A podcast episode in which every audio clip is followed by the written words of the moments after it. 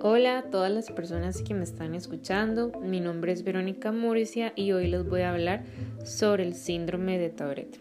Bueno, para comenzar vamos a definir qué es el síndrome de Tourette. Hablaremos sobre algunas características importantes, tipos de adecuación requerida, más que todo en el ámbito educativo cómo podemos generar actividades de inclusión a nivel metodológico y evaluativo, algunos lugares de atención y colaboración especializados en esta condición, tanto a nivel nacional como internacional. Además de esto, hablaremos sobre algunos tratamientos a nivel psicológico y a nivel farmacéutico. Y por último, mencionaremos algunas formas de diagnóstico, algunas historias de personas que han sido diagnosticadas con esta condición y sobre sus tratamientos.